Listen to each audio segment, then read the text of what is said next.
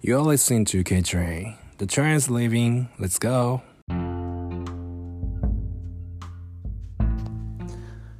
Hello, welcome back to my podcast K Train. And tonight is November 2nd here in the United States. And I'm Kato talking to you from Brooklyn as well. And how you guys doing? 皆さんこんにちは。こんばんは。ケイトと申します。 えー、っと今日は11月2日、えー、大統領選挙の前日になります。えー、っと皆さんいかがお過ごしでしょうか？えっとですね自分の周りはですね特に何も変化はなく すぐ過ぎていってます。まあ、もちろんアメリカ人の人の中ではこの選挙っていうのはまあかなり重要な位置づけになっているようでなんかその期日前投票ですかね。はなんかこの100年間で一番投票率が高いという、あのー、データが出ているそうです。なんでまあ注目度はかなり高いんじゃないかなと思います。で今日ちょっとなんか話そうかなと思ったのは実はまああのまあこの一番まあ明らかにトランプ派のこう陣営のことを応援してるんですがなんかこう日本のニュースを見てると結構トランプ頑張れみたいな。あのー、まあ日本人の人もいるっていうことを、まあ、知りまして。で自分ってアメリカに来てこうまあリベラルになったのかなってていうところを話すとちょっと面白いのかなっていうあの気がしたので、まあ、そこら辺をなんかちょっと短めに話してみるみたいと思っています。でまあ結論から言うと多分アメリカに来てリベラルになった部分っていうのは多いと思います。で自分は日本にいた頃はものすごい保守的な人間だったのでまあなんかすごく極端な話をすると、まあ、なんかこう中国とか、まあ、韓国とかまあ、そういう、まあ、日本の、えーと、近隣国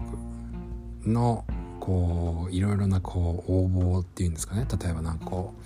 う尖閣諸島がどうのとか、まあ、その慰安婦の問題がどうのとか、まあ、そういう、まあ、ニュースを日本の中で見ていてなんでこう日本ってこうやられてばっかりでこう中国とか韓国人の人とかまあその人たちがまあ、日本の中でこう結構いろんな悪さをしてるとか、まあ、そういうようなこうニュースをこうよく見ていました。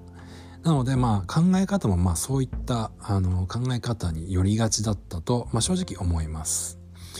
でまあアメリカに来て、まああのまあ、日本人日本の中に住んでいた一人の日本人から、まあ、アメリカのアメリカに来て、まあ、移民まああのアメリカ人ではない外国人としてアメリカで生活をし始めてで、まあ、その中でこう、まあ、日本人というよりかはアジア人として生活していてでまあそのアジア人として、まあ、中国コミュニティとか、まあ、韓国コミュニティ、まあ、まあなんか食べ物とか、まあ、そのコミュニティの中でのこうコミュニティがあることでの安心感とか、まあ、そういう生活をアメリカ、まあ、このニューヨークでしてそこからなんかこう自分が考えていた日本対中国とか日本対韓国っていう考えからなんかこう少し抜け出してまあなんかそんないがみ合っていても仕方ないよなっていうような考え方になってきました。もちろんその日本の中にある問題っていうのはまあ変わらずあるとは思うんですが、まあ、その中国人とか、まあ、韓国人に対する印象っていうのはアメリカに来てかなり変わったような気がします。まあ、本当に、あのー、食生活で言えば、まあ、中国系のスーパーとか、まあ、韓国系のスーパーに、ま、助けられていますしまあ本当に中国料理とか、まあ、中国レストランっていうのはもうアメリカで住んでいたら本当にあの日本人の味覚を味覚で育ってきた人間としては、まあ、すごく助けられてその中国コミュニティに助けられていると感じることがよくあります。まあ理想を言えば日本料理が安ければいいんですが、まあ、ニューヨークの日本料理って、まあ、皆さんも知っての通りもうなんか高級料理みたいな日本の中でいうフランス料理みたいな格付けになってるので日本人なのに日本の料理を食べれないっていうあの現状にあります、まあ、もちろんそのお金があれば食べれます。なのでちょっと前にツイートしたように、まあ、駐在員の方とかは、まあ、日本料理屋さんに行って、まあ、日本料理を食べても全然その家計にはそこまで影響はない。ですが例えば学生とかまああのー、まあ、働けない状況で来ている人たちにとって日本食っていうのはもう本当に日本人なのに食べれないっていう状況になっているのでじゃあどこに食べに行くかというと、まあ、あの中華系のレストランだったり、まあ、他のアジア料理、まあ、タイ料理とかもそうですけどとかにこう行くことが多いので、まあ、そういった中であの、まあ、食材を買うにしても中華系のこうスーパーに行ったり、まあ、韓国系のスーパーに行ったりして日本の食材を手に入れたりっていうことをしているので、まあ、例えばこのスーパー中華系韓国系のスーパーがなくなったら自分たちはどうやってこの食材を手に入れるんだろうっていうような考えにまずぶち当たります。でそこでまずそのアジアコミュニティがあるっていうことに対するなんかこう感謝というか、まあ、本当にあって助けられてるなっていう考えに変わってきました。またそれから自分はよくこう街歩きをしているんですがまあその例えば極端な例を言うと、まあ、ハーレムとか、まあ、その黒人エリアっていうところに行くと自分がアジア人であるってことをすごく感じるんですよね。まあ、そのコミュニティの中ですごく目立つというか、まあ、うん100人いる黒人の中に1人だけアジア人がいるとやっぱ普通に目立ちますよね。そのなんかいろんなこう変な意味ではなくて単にこう色が違うとか、まあ、その見た目が違うっていうだけでその中で目立ってしまうっていうような感覚をあの何度も経験したことがあります。そういう感覚って日本にいるともうほとんど感じることがないと思います。というのも日本はすごくあのあの同一種族っていうんですかねなんかホモジーニアスってこう英語では言うんですが、まあ、その単一民族なので、まあ、みんな同じような見た目をしていて、まあ、みんなあの同じような肌の色をしていて同じような行動様式をとってるので、まあ、例えば何かこうちょっと変なことしてもあんま目立たない、まあ、目立つ目立つってこともあると思うんですが、まあ、ほとんどそのその見た目的なものでは目立たない。日本人としては目立たないっていうところがあると思います。ただそのアメリカみたいな国に来ると特にニューヨークってこう一応ニューヨークはダイバーシティな街と言われてるんですがまあ、あの何度も言ってるように住み分けがすごくあのされていて、まあ、ここはアジアコミュニティここはアフリカンアメリカンのコミュニティここはラテンコミュニティここはジューシコミュニティみたいな感じですごく、あの分かれてるんですね。なのでまあちょっとそういう自分の、あのレイシャルとはちょっと違うエリアにこう入ってみた時に、まあ、自分のあの人種みたいなのをすごく意識するタイミングが多くあります。でまあそういった中でやっぱりちょっと少し緊張感があったりまあそのなんか自分ってちょっと目立ってるなみたいなことをこう心の中で感じることがあるんですが、まあ、それが例えばこのニューヨークにある、まあ、あのアジアコミュニティニューヨークには結構アジアコミュニティがあのありまして、まあ、大きなところで言うとフラッシングあのクイーンズにあるフラッシングとあとはマンハッタンにあるチャイニーチャイナタウン。であとはブルックリンにある、まあ、あの巨大なえっ、ー、とどこら辺かな、えーと、サンセットパークってところの下あたりにある、あのグリーンウッドセメタリーの下あたりにあるあの巨大な中国コミュニティが、まあ、メインになるんですが、まあ、そういうところに自分がポッて歩いていった時にもうすごくすぐもうそのコミュニティの中に馴染めてしまうんですね。まあなんかその自分は見た目がアジア人ですし、まあ、あの背格好、まあ、目の色髪の色、まあ、体型とかもアジア人なので、まあ、そういうところにすぐこう馴染めてしまってその中で目立たないその中に紛れ込むことができるっていうような体験をあのすることがあります。でそこで感じるのってなんかこう安心感というかなんかこう目立っていないなんかここに馴染めているなみたいな感覚をあの覚えるんですよね。なのでやっぱりそういうこう日本にいた時は感じなかったこう自分のアジア人としてのアイデンティティみたいなものを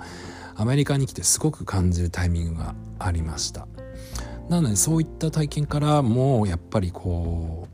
う自分はアジア人の一人なんだっていうことを感じてまあその中でこう中国人とか、まあ、韓国人まあタイとか そういった人たちもアジアなんですが、まあ、そういった人たちにこう親近感を感じて、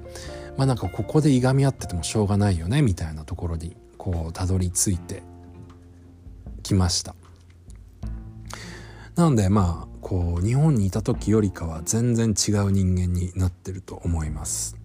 だからそういうのって結構こう留学したり、まあ、その旅行だけでは感じられない感じられない部分なので、あ、そういうのもやっぱ一つ留学とか、まあ、その移住っていうのの醍醐味ではあると思います。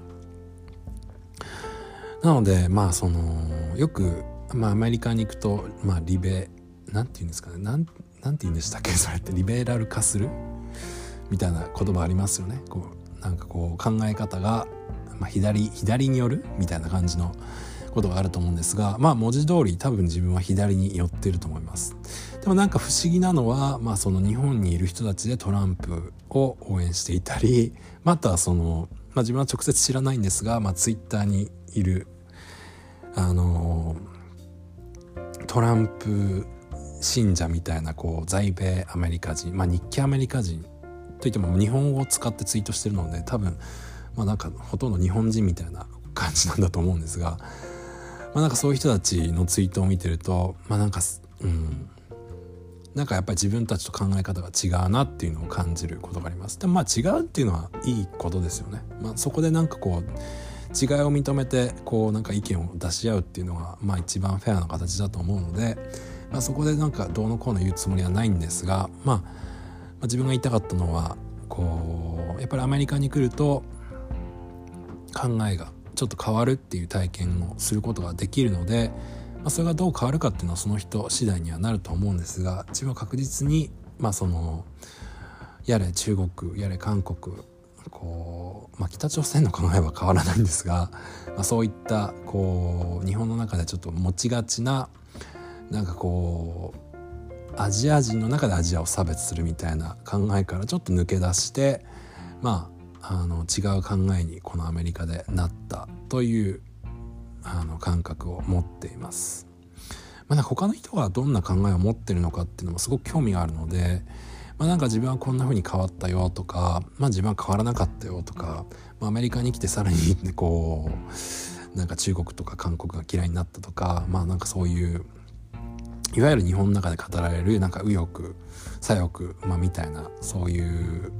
人たちのなんか話をもっとなんかオープンにしていっても面白いんじゃないかなと思います。なんかこうどうしても日本の中で政治を語るってなるとなんかあの人ちょっと政治語ってるからちょっと近づきたくないよねとかちょっとその話題はしないでおこうみたいな。なんだろうこう臭いものには蓋じゃないですがあのまあ、どうしてもこう臭いものに蓋をしてもう話さないようにしてるような雰囲気があると思うんですがやっぱり臭いものに蓋してるとどんどん腐っていっちゃうじゃないですか。で実際今の政治って日本の政治ってなんかほぼ腐ってるような 言っちゃなんですが本当腐ってるような感じだと思うのでまあもちろんちゃんと活動してる方はいると思うんですがまあなんかその前もちょっとつぶやいたんですがこうまあ議会の中寝ててそこに税金が投入されてるとかまあなんか例えば足立区のあの議員さんの発言ですかね。あのま、同性愛を承認すれば区が滅びるとかなんか本当にもうなんか もうなんかなんか怒るとかじゃなくてなんか本当になんかもう笑えてきますよね。なんかそういうそういうところにまだいるんだっていう。でやっぱりそういうところにまだいるんだっていうのはやっぱり例えばまあその,、まあ、その同性愛の問題で言えば自分たち同性愛者がやっぱりこう声を上げていかないからまあその声が届かないとか。そういった状況もあると思いますしやっぱりその政治っていうのは、まあ、自分のこう自分に利益をもたらしてくれる人たちに投票するっていうのが、まあ、一番シンプルで分かりやすいんじゃないかなと自分は個人的に思ってるのでまあなんかそれがこうあのー、そういった何て言うんですかねこう政治の話っていうのをもっとオープンにみんながしていけば自分はこう思うからここに投票しようとかレディー・ガガもなんかあのバイデン頑張れみたいな感じでなんかめちゃくちゃ ポリティクスな 活動してたりするのでまあなんだろうな。なんかそういうのって結構シンプルで分かりやすくていいですよね。うん、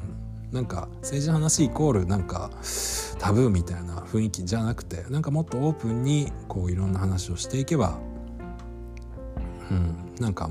いろんなこう方向性に広がっていくんじゃないかと自分は個人的に思ってるので、まあ、なんかこうスーパーチューズデーの前日に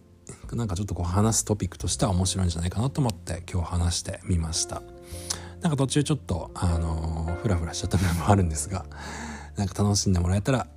いいなと思います。ということで明日あのー、スーパーチューズデーなのでまあなんかそれを楽しみにうんちょっと一日過ごしてみたいと思います。では、えー、日本は今朝ですかね。もう日本は火曜日か。なのでまたあの次回の放送でお会いしましょう。じゃあね。バイバイ。